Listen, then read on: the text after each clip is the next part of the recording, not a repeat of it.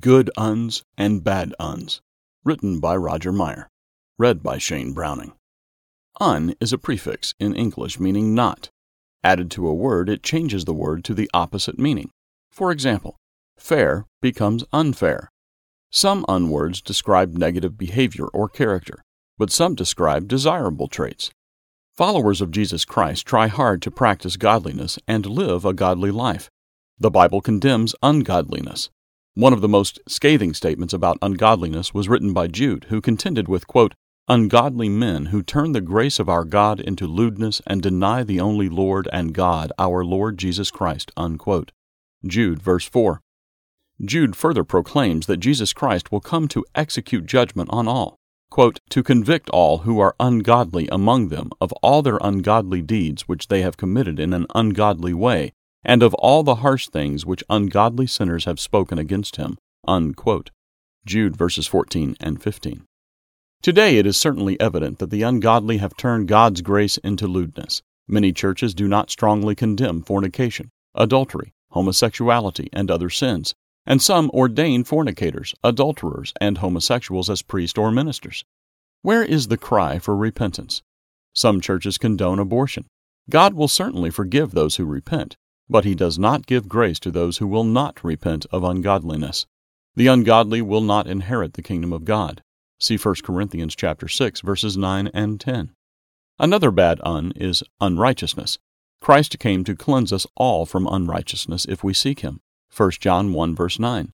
But his wrath will be against the self-seeking who will not obey the truth and who continue practicing unrighteousness. Romans 2 verse 8.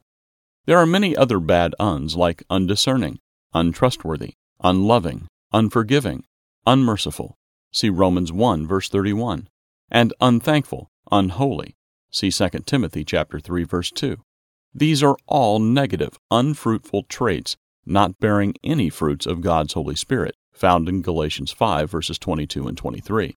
These things are unprofitable. Romans 3 verse 12. What happens to the unprofitable servant? He or she will be cast into outer darkness. See Matthew 25, verse 30. Another bad un is unbelief, which prevented ancient Israel from going into the Promised Land. Those unbelieving Israelites were not like their forefather Abraham, who believed, had faith in, and obeyed the eternal God. But unbelieving Israel perished in the wilderness and, quote, could not enter because of unbelief. Unquote. See Hebrews chapter 3 verse 19. So we are warned about an evil heart of unbelief. Hebrews 3 verse 12. But there are some good uns, like being undefiled and unspotted. Quote, Blessed are the undefiled in the way, who walk in the law of the Lord. Unquote. Psalm 119, verse 1. And, quote, Pure and undefiled religion before God and the Father is this to visit orphans and widows in their trouble, and to keep oneself unspotted from the world. Unquote. James 1, verse 27. The present evil world ignores God's moral laws, including God's laws regarding marriage. Only the marriage bed as defined by God is undefiled. See Hebrews chapter 13, verse 4. Any other misuse of sex is sin, which is lawlessness. 1 John 3, verse 4. Another good un is being unleavened. Serious students of the Bible are familiar with the story of Moses leading Israel out of Egypt. They left in haste, having to bring their unleavened dough still in the kneading troughs.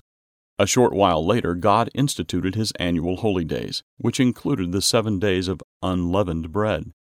The New Testament explains the symbolism of unleavened bread.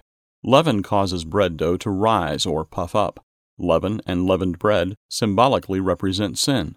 Christians are instructed to, quote, purge out the old leaven, that you may be a new lump, since you truly are unleavened. For indeed Christ, our Passover, was sacrificed for us. Therefore let us keep the feast, not with old leaven, nor with the leaven of malice and wickedness, but with the unleavened bread of sincerity and truth. Unquote. 1 Corinthians chapter 5, verses 7 and 8. Christians must purge out leaven, or sin, and become unleavened. For more information about being unleavened, order our free booklet, The Holy Days God's Master Plan.